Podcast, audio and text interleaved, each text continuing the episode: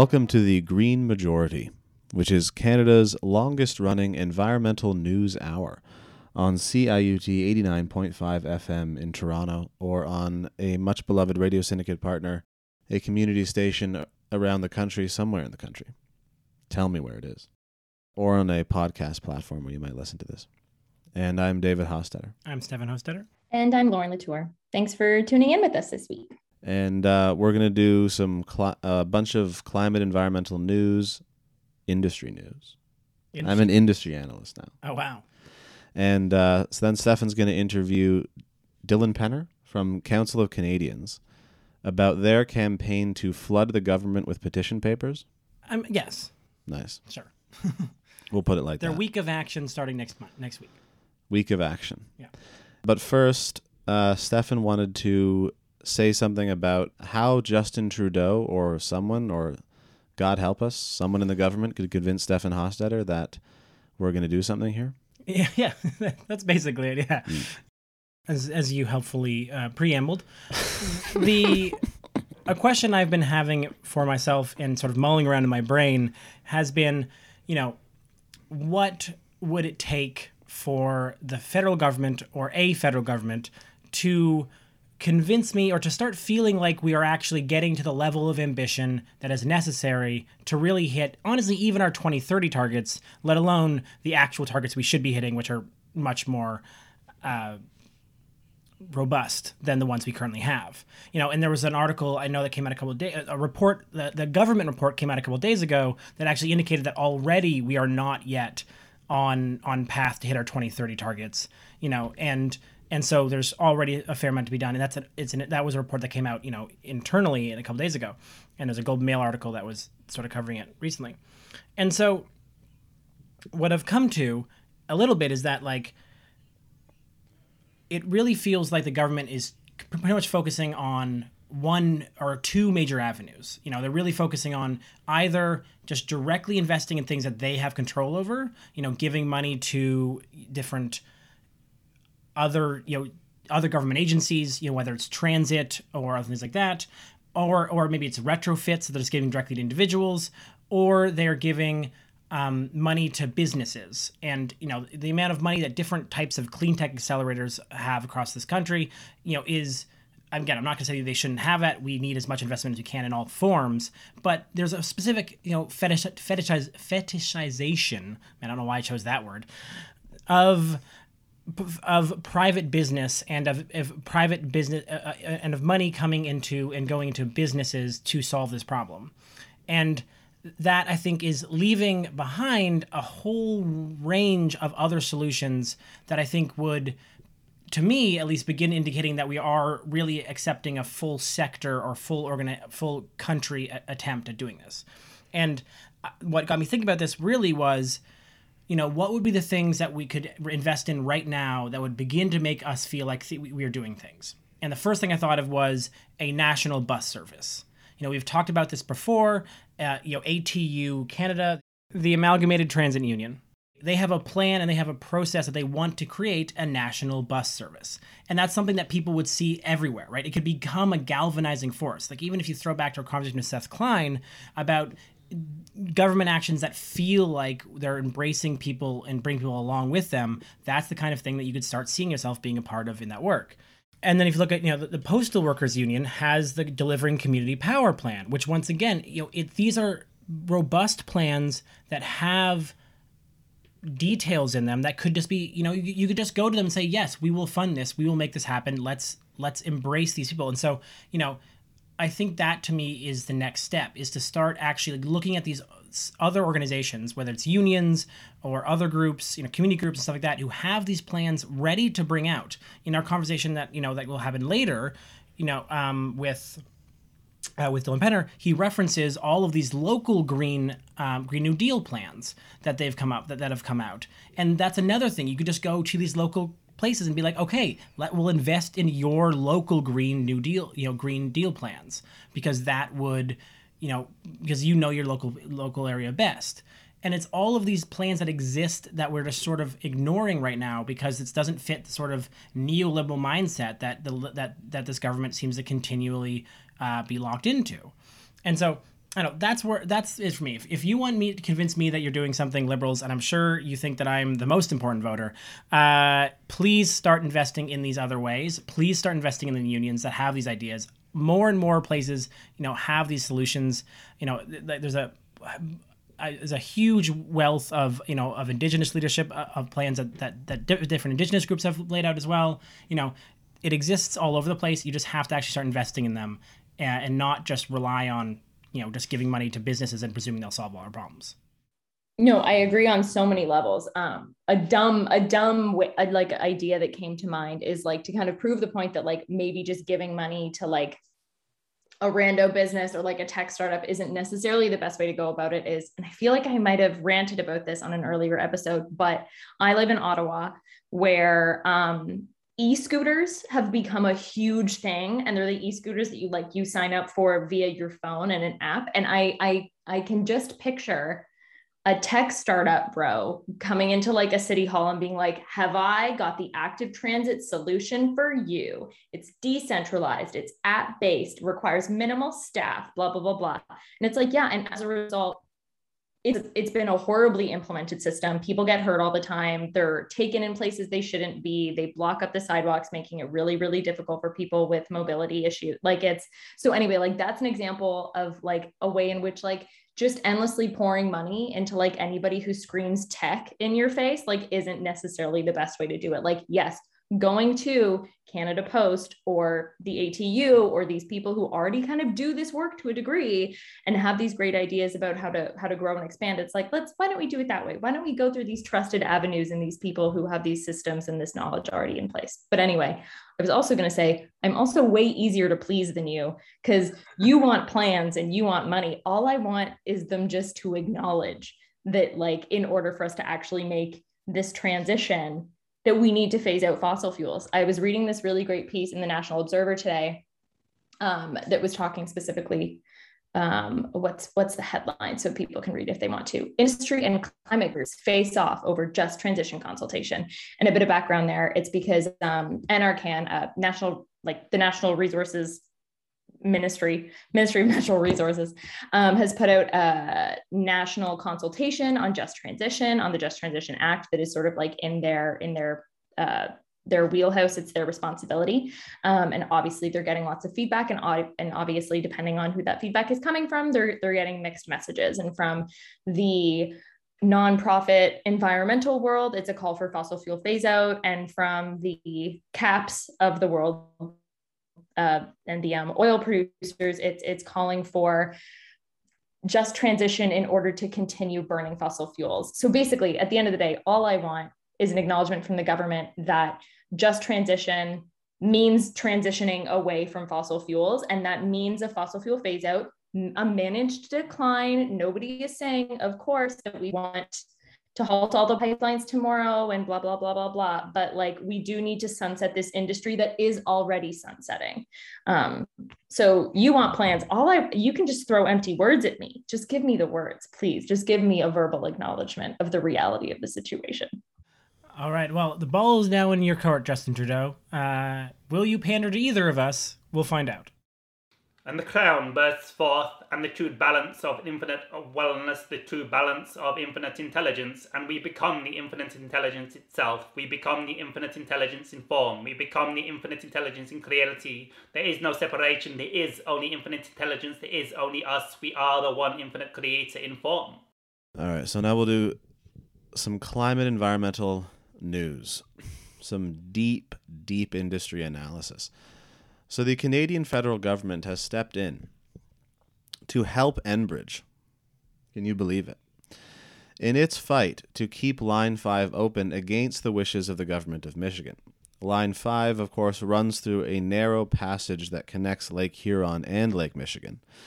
And the governor of Michigan, Gretchen Whitmer, has been wanting to close the pipeline down because it's old and could spill and contaminate the Great Lakes if it's hit by an anchor or something, or just keeps decaying. The pipeline supplies half the fuel used in Ontario and Quebec, but oil demand has stagnated in Canada, and we now produce two and a half times as much oil as we consume. Nevertheless, Ottawa has invoked a treaty from 1977 to keep the pipeline operating.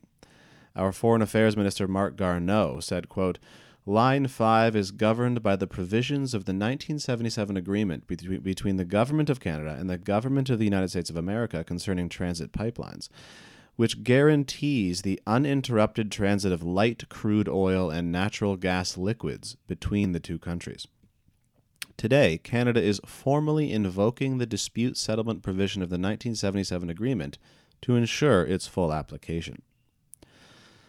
The Energy Mix uh, quotes Michelle Woodhouse of Environmental Defence as saying, quote, the pipeline runs through the heart of the largest freshwater body in the world. There is no number you can put on the value of the Great Lakes because we depend on them for every single aspect of our lives in this region. So keeping a deteriorating pipeline in operation is very unsettling. When they claim the sky is going to fall and we're going to have a domestic energy crisis if Line 5 shuts down, without also taking into account what's happening with production and consumption, you have to question whether it's about protecting the energy security of the region or protecting Enbridge's long term portfolio for investors. Enbridge's Line 3 pipeline is now complete and has begun sending oil from Alberta to Wisconsin. Enbridge's executives are, of course, very proud of the work they have done with this essential resource and with the various indigenous nations living along the pipeline's route, even though the company paid police to assault and arrest hundreds of indigenous protesters and allies who were trying to stop construction. The Indigenous Environmental Network said they will not stop fighting until all tar sands pipelines are shut down, and companies and governments respect Indigenous communities' right to consent or denial.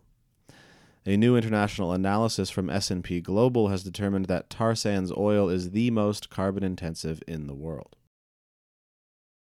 A major oil spill has happened in Southern California from a ruptured pipeline, possibly damaged by a ship's anchor, and has spilled up to 4, 144,000 gallons of oil into the ocean, which is just about the capacity of the entire pipeline. The pipeline was found to have been pulled like a bowstring 105 feet and left with a 13 inch tear. Environmental lawyer Steve Donziger has been given the maximum sentence of six months in jail for refusing to turn over his computer and files to Chevron. In 2011, Donziger won a $9.5 billion settlement against Chevron on behalf of indigenous people in the Ecuadorian Amazon after Chevron contaminated the rainforest with oil. Chevron has been trying to destroy Donziger ever since, and managed to put him under house arrest for almost two years. Donziger maintains that the lawyers being employed by the U.S. state to prosecute him have connections with Chevron. And he's also pointing at politicians who've been silent on his case, like the Democratic House Judiciary Chair Jerry Nadler of New York. Donziger told The Intercept, quote, Jerry Nadler's silence reflects a sad lack of commitment to human rights protections in the United States of America. Worse, his son works at the same Chevron law firm that has reaped massive fees for attacking me and trying to ruin my life, which is in and of itself a gross human rights violation. Edward Helmore writes for The Guardian, quote, a UN expert's opinion said that the U.S. breached international law by putting Donziger under house arrest for about four times the maximum sentence of six months that he has now received in his contempt case.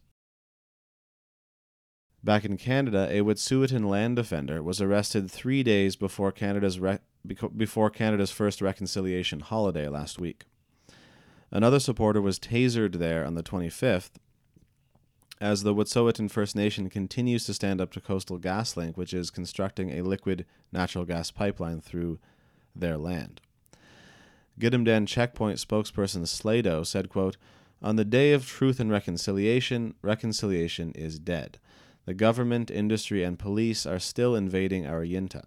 The authority of the Wet'suwet'en hereditary house and clan system was verified in the historic Delgamuukw and Red Top court decisions, but our hereditary system continues to be disrespected by BC and Canada. Coastal GasLink is trespassing on our Yintah with their plans for a 670 kilometer fracked gas pipeline. They're trying to drill under the Wedzin River, the sacred headwaters that feeds all of Wet'suwet'en territory and gives life to our nation. Sleydo' also said, quote, The world is on the brink of climate catastrophe, and all people must rise up to protect what little is left for future generations. We invite supporters to come to Cas Yikh territory and stand with us. We raise our hands to the brave people at Fairy Creek who have just defeated Teal Cedar Product Limited's injunction. The RCMP are using the same violent tactics to intimidate and criminalize peaceful land defenders here. We're united in the struggle to defend our lands, our waters, and our homes.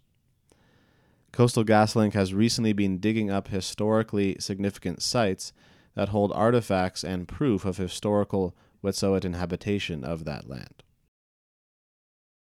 And mentioning Fairy Creek, down in Fairy Creek, activists fighting against old growth logging are celebrating a BC Supreme Court decision not to extend the injunction against them. The judge ruled that RCMP officers have been too violent and are making the court look bad. The judge also noted that the RCMP were not letting press in, were hiding their identities, and were wearing thin blue line badges. Over a thousand people have been arrested this year fighting old growth logging in BC, and now the police will not have a court order backing up their dismantling of the protest blockades. So they're currently not allowed to be arrested for blocking them. the roads. And the Gitanyow First Nation in BC has decided to declare 54,000 hectares of land as under their official protection, rather than waiting for the province to do anything. They will be protecting land, water, and declining salmon from mining operations. And finally, Canada's second largest pension fund is divesting from oil, but it will continue investing in natural gas. The fund manages $389 billion on behalf of people in Quebec, and they currently have around $4 billion invested in oil. This Dongzinger case. The fact that Chevron has managed to so effectively ruin this guy's life you know, he's been kept under house arrest for multiple years on a contempt of court charge. And the fact that they've managed to basically hound him for now, what, 10 years, because while still they lost the court case and are refusing to pay you know the indigenous nation in Ecuador who they lost this case to. They owe they still owe that 9.5 billion dollars. And so the you know the other news this week that uh, from sort of global power structures has of course been the Pandora Papers, which was yet another massive leak. I think this is the largest leak yet, even bigger than Panama Papers from a few years ago, of ways in which the the richest people in the world hide their money in offshore wealth or avoid taxes. What's being explo- exposed in these papers is not that these things are actually technically illegal the, the the the true atrocity here is that the people making these rules are the people who are in power. Like they're literally politicians. Like Tony Blair is in this one. You know, there's like these are politicians who make the loopholes, which they then exploit to hide their money from people. The estimation is that six hundred billion dollars is lost to country to countries in taxes every year because of the ways that these mega rich people can't avoid are being being held accountable.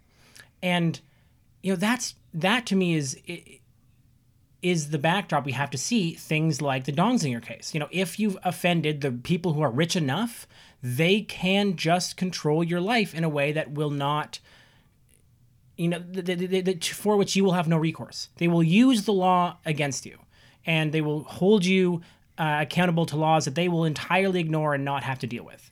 And it's that dichotomy that I think is part of this you know ever growing wealth inequality problem and part of this sort of ever growing feeling that like you know those of us who are not the 0.1% are screwed we have no real recourse in a in a in what is quickly becoming i think an oligarchy of of the of the incredible wealthy that can again make their own rules as they like and then eh, you know the reason why everyone talks about closing loopholes and then never does is in part because loopholes serve the people who are paying their bills well, no. And like, that's the thing I'm sitting here asking myself the exact same question. How do you start to dig yourself out of this problem? Because, like we were talking about really, really briefly before we started to record, when the Paradise Papers, when the Panama Papers came out, like there were instances, um, I believe you said they were actually referenced in the Pandora Papers, where people, where like firms were shut down, where people did get in trouble, where people maybe likely didn't go to prison, but like had to maybe lost a couple of those billions of dollars kind of thing. And and, obviously that's a good thing for those individuals to be held accountable to some degree, but it's so piecemeal. And how do you possibly like I almost feel like I'm at a loss of sort of words and like like you said, how do you dig yourself out of the situation when this is the third set of papers like this to come out? We know this is happening. It's it's not like this isn't an issue that the average person is aware of at this point, I think.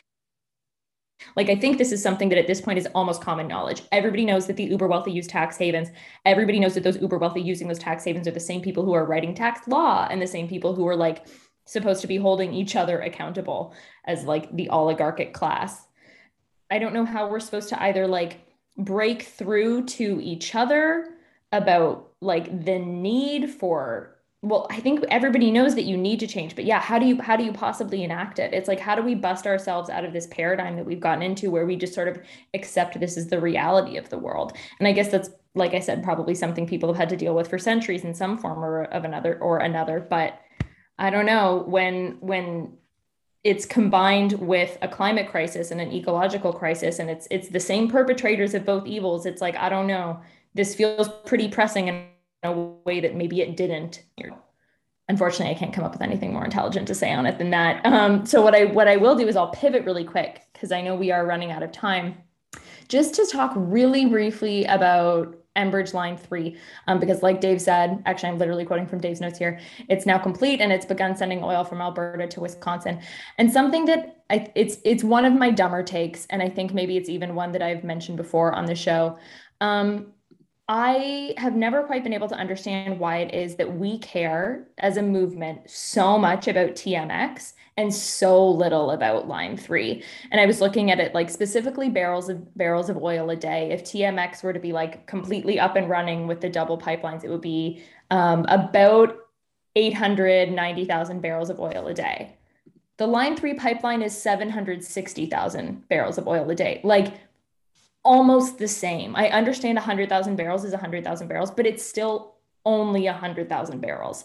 So it's like, why is it that we have been able to muster so much energy and so much time and so many resources and so much passion behind halting Trans Mountain, behind halting um, Northern Gateway, behind halting Energy East?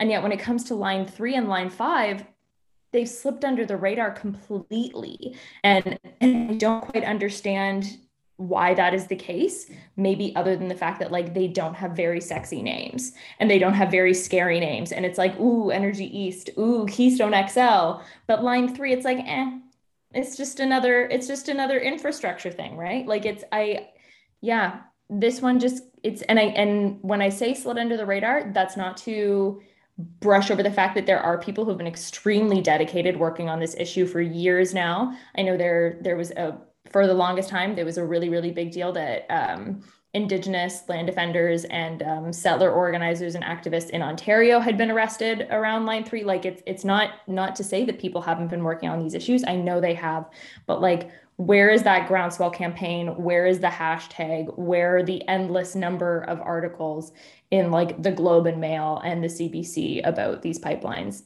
And I would just like somebody maybe with a little more perspective to answer that question for me we let these ones slide by. The company has been able to frame it as a replacement. So they're like, even though it's a new route, they're rerouting it a little bit, and it's going to be a larger capacity. right. They they're sort of like this is a replacement the, the pipeline. Yeah, yeah, and I guess that's the point. Whereas TMX was always labeled as a twinning, it was always labeled yeah. as an expansion and not just a replacement. I, I think what we need to start doing is branding every one of these uh, pipelines like they did the COVID vaccines. You know, like I want to call this, I want to call line five spike pipe or something, you know, because I feel like it's way easier to galvanize some sort of energy against that.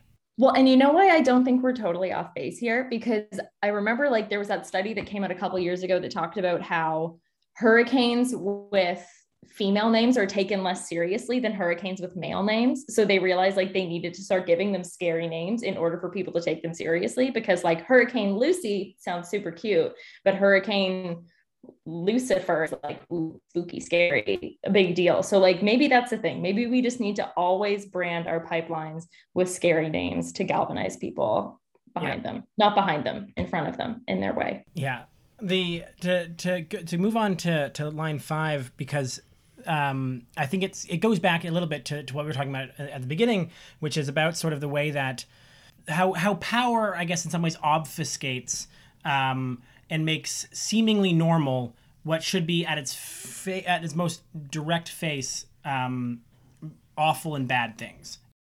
The fact that the Canadian federal government, which let's let's let's be real here, is not known for its greatness in honoring treaties.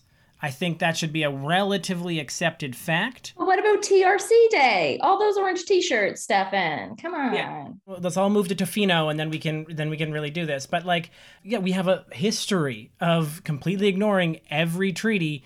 The Canadian government has been sued time and time again and has lost many time and time and time again.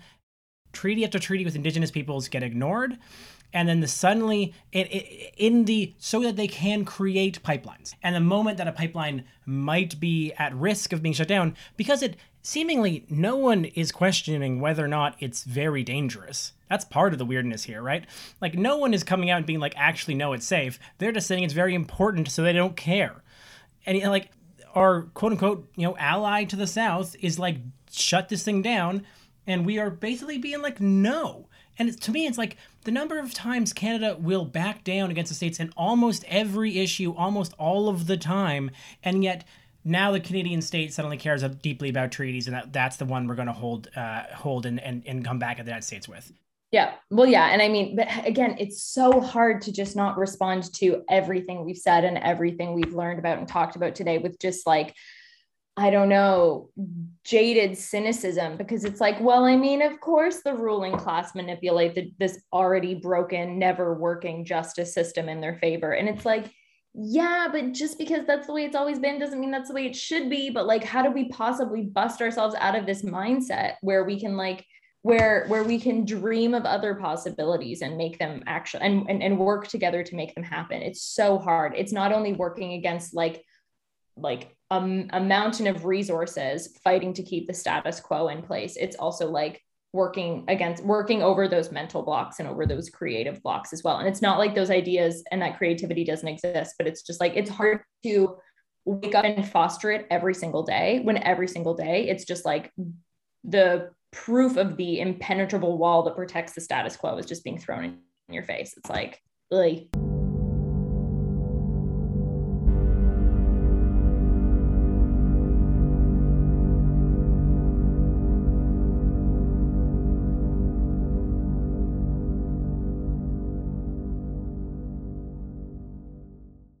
I am here very excitedly with Dylan Penner, the climate and social justice campaigner of Council of Canadians, to talk about their next week, October, starting, I believe, October 12th, is the Climate Code Red Week of Action.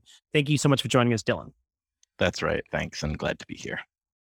So, just briefly for people who may not be aware of you know, the Council of Canadians' work, can you tell us a little about what you do, what's the history of the organization, and you know what's your mandate?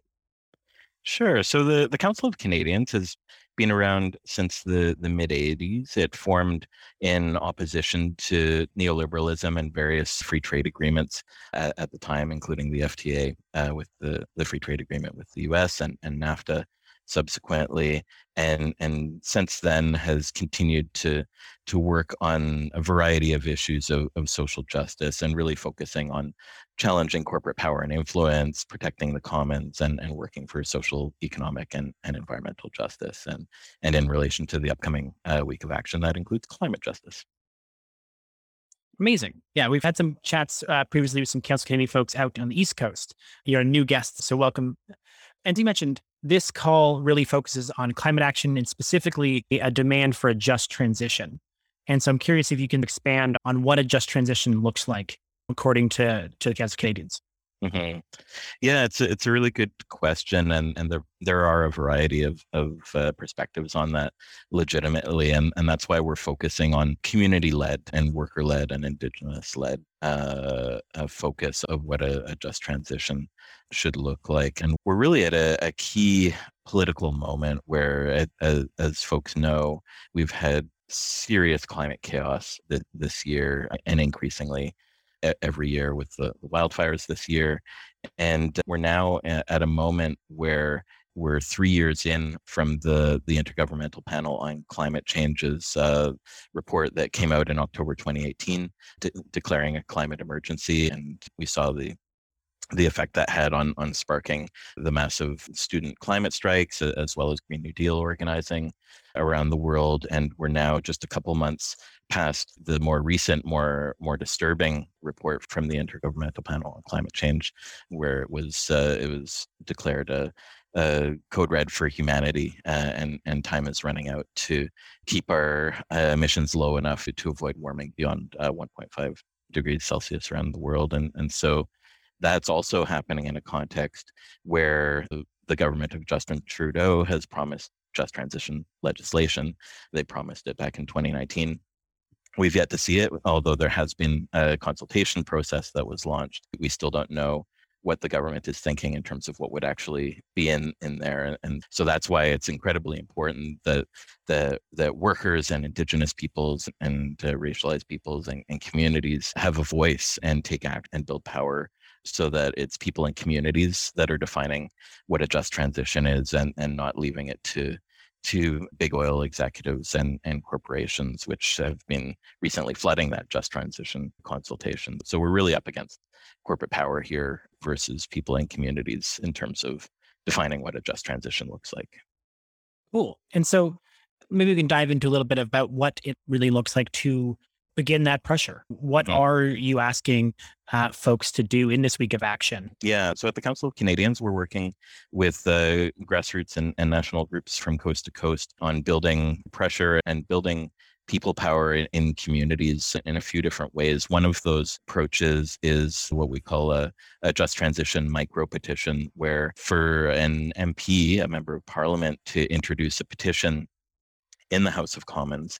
They only need a, a, minimum of 25 signatures to introduce, to table that petition. And, and so, what we're launching with the Climate Code Red Week of Action and planning to continue in the coming months through the, the first 100 days of Parliament is launching waves of, of support for a just transition and aiming to flood parliament with that so that it's basically applying pressure through getting members of parliament to to raise just transition and a, a view of what a just transition should look like from the perspective of people and communities and social movements and also through that process building power in communities by getting more people in, involved in, in the movement so that regardless of, of the outcome of the, the next the weeks and months that we're continuing to get more people involved in in organizing because that's really how we shift the balance of, of power is, is building a bigger movement.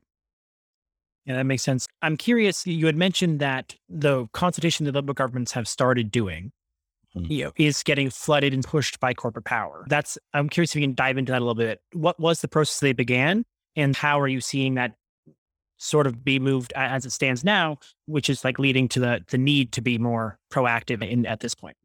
Mm-hmm. Yeah, it's it's a good question, and and it's uh, it's challenging in in a couple ways. One is that the just Transition consultation itself was launched after years of delay just before the federal election. And so it was really obscured by the federal election it, itself. And it's the kind of consultation where it's hard to say exactly how many people are contributing to that consultation and who, and, and is it actually uh, representative of the, the people and communities who are most uh, impacted by the climate crisis and the necessary transition and the added to that the fact that the the Canadian Association of Petroleum Producers, the biggest lobbying group of corporate oil and gas executives in, in the country, is trying to marshal people to to flood that with the kind of the support for the just transition, so called, that would be more about bailing out big oil yet again and and boosting profits rather than actually protecting workers and, and communities. There, there are a lot of concerns uh, with that. So it just raises again the importance of, of people and communities taking action so that we're ap- applying enough pressure to the government so that whatever comes forward with just transition legislation actually reflects the, the needs and demands of people and communities and, and not big oil executives. Cool. And so the the next three questions are all intertwined, but mm-hmm. I'll sort of parse them out one by one. Obviously, you've chosen a set of tactics to really pressure and put front and center individual MPs who are just rejoining. Some may be new, I guess. There's a few mm-hmm. new, but largely probably it's the same folks are coming back after after the election. But a new session does bring new energy. And you're very much focused on pressuring the government officials, people in Ottawa right now. And so I'm curious what led you to settle on these tactics? It's a good question. And so this week of action has, has arisen from a couple of years of work that we've been doing with a, a, network of grassroots and community organizations from coast to coast that are, are will, working on building just transitions and, and Green New Deals uh, from the ground up. And in, in many cases, they're working on municipal Green New Deals and, and doing that kind of organizing. And it emerged from that as a, a way for more groups to work together on this at a federal level in parallel to the great local work that's been happening. And it was also born out of the, the political moment that this just transition legislation is around the corner. And communities uh, really need to have a role in defining what that is, because what a just transition looks like federally is going to look a little bit different and it's going to need to look a little bit different than it would look in, in Fort McMurray or Toronto or Halifax or rural Nova Scotia or Quebec. And so it really underscores the the need for communities to have a role in defining what a just transition looks like for them and the need for folks from coast to coast to work together to make that happen. So that's essentially where it arose from. Yeah, that, that makes so sense. And so with that set of tactics, obviously uh, the timing of this also ends up being important. A, because of the name of it is related to IPCC, but then also the time of the return of these MPs into Ottawa. And so you talk a little bit more about why you feel right now is such a particular critical time to act. Mm-hmm. Yeah, we do have an opportunity while the seat counts in Parliament might not have uh, changed that much that because of the recent federal election that doesn't mean that the the dynamics are going to be exactly uh, the same as, as, they they were, and we we have a, a, government that was seeking a majority and didn't get one, and that creates some new opportunities for our movements to to really apply some different kinds of pressure to to win on big issues like a just transition and, and like a Green New Deal in a way that's going to reflect what movements have been uh, demanding for years and and it's also important to underscore that this in addition to taking place in the lead up to the next session of parliament the code Climate Code Red Week of Action is also taking place uh, just weeks before the next uh, UN climate talks that are beginning uh, at the end of October. And so it really is a key political moment for all of us to work more together to build a bigger movement, to really uh, shift things. Because as we've heard from scientists around the world and, and from indigenous knowledge, time is running out. We, we have uh, a very short period of time to to drastically reduce emissions in a in a just way for workers in impacted communities, and we don't have a moment to spare.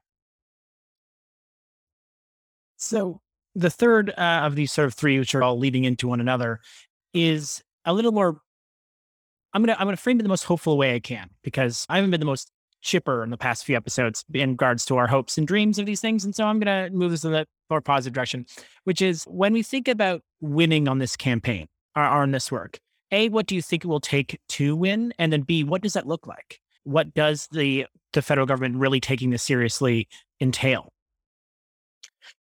Yeah, and that's totally fair that the, the climate crisis and, and the intertwining intertwining crises that that are connected to it, it, it is not the best fuel for chipperness, but there there are a lot of sources of hope. We published a few months back uh, a piece of, of research about how local Green New Deals are, are gaining steam in, in Canada and, and the US and, and the UK. And they're actually now across Canada, the US, and the UK, 15 communities with a combined population of over 31 million people that have begun implementing local Green New Deals with just transitions at the core. And, and so that just highlights the the potential for organize for for building people power climate justice and a just transition from the ground up and, and whatever the outcome of the focus on on federal just transition legislation we need to to continue organizing in, in our communities to to win and and build those kinds of changes which will in addition add, add even more uh, upward pressure on, on provincial and federal governments to to do the right thing when it comes to climate justice and, and a just transition and potentially federal green new deal uh, as well Awesome. So now folks have heard generally what you're working on and also the ways in which this is obviously important. And obviously, I imagine most people listening to the show are well uh, supportive of the concept of taking seriously strong action on a just transition. And perhaps we can expand a little bit on how folks can get involved in your work, both from standpoint of this particular campaign, like how can folks start be involved in this week of action that begins next week, and then also going forward, how can they just stay up to date with your work? Mm-hmm. Yeah, we have on the Council of Canadians website at canadians.org slash Green New Deal a variety of tools for people to use to organize in, in their communities.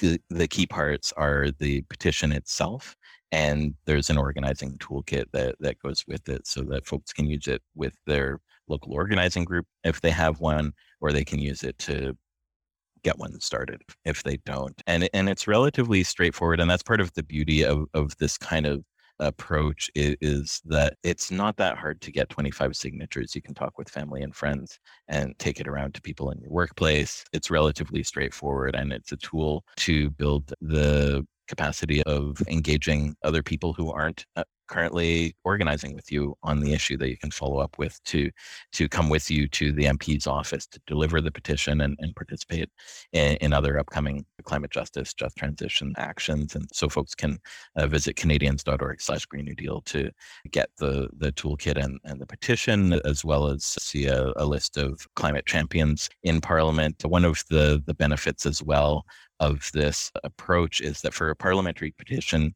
you can deliver it to your local MP, but you don't necessarily need to. There's uh, different levels of receptivity depending on who your local MP is when it comes to issues of, of climate justice. And the way parliamentary petitions work, you can actually ask any MP in the country, regardless of where you are, to introduce it in, in the House of Commons. You, you can certainly ask your local MP, but, but you don't have to and and there are ways that folks can help amplify the week of action on social media as, as well and in addition to the week of action a, a, key part of it is we're using the week of action to to launch this this approach to flood parliament with waves of support for a, a just transition and and the plan is for that to continue over the next few months so through through to the end of the the first 100 days of parliament. So whether or not people can participate in the week of action itself or whether or not it's possible to actually set up a, a, meeting with your mp or the mp you're approaching in that time frame which is understandable given it's not that far away now. There, there's still the possibility of, of, participating in the coming months and and just in general uh, with our uh, Green New Deal work and climate justice work and just transition work at, at the Council of uh, Canadians. Folks can sign up at, at the, the webpage as well at canadians.org slash Green New Deal to get involved in general in an ongoing way. Amazing. So it is our tradition to give our uh, interviewees a, a, a, last word at the end of the show. And it can be either something that maybe you want to mention about this particular campaign or just a message that you want to give to, you know, our audience of climate involved folks across Canada. But uh, before I do, just thank you again so much, Dylan Penner, the climate and social justice campaigner of of Canadians.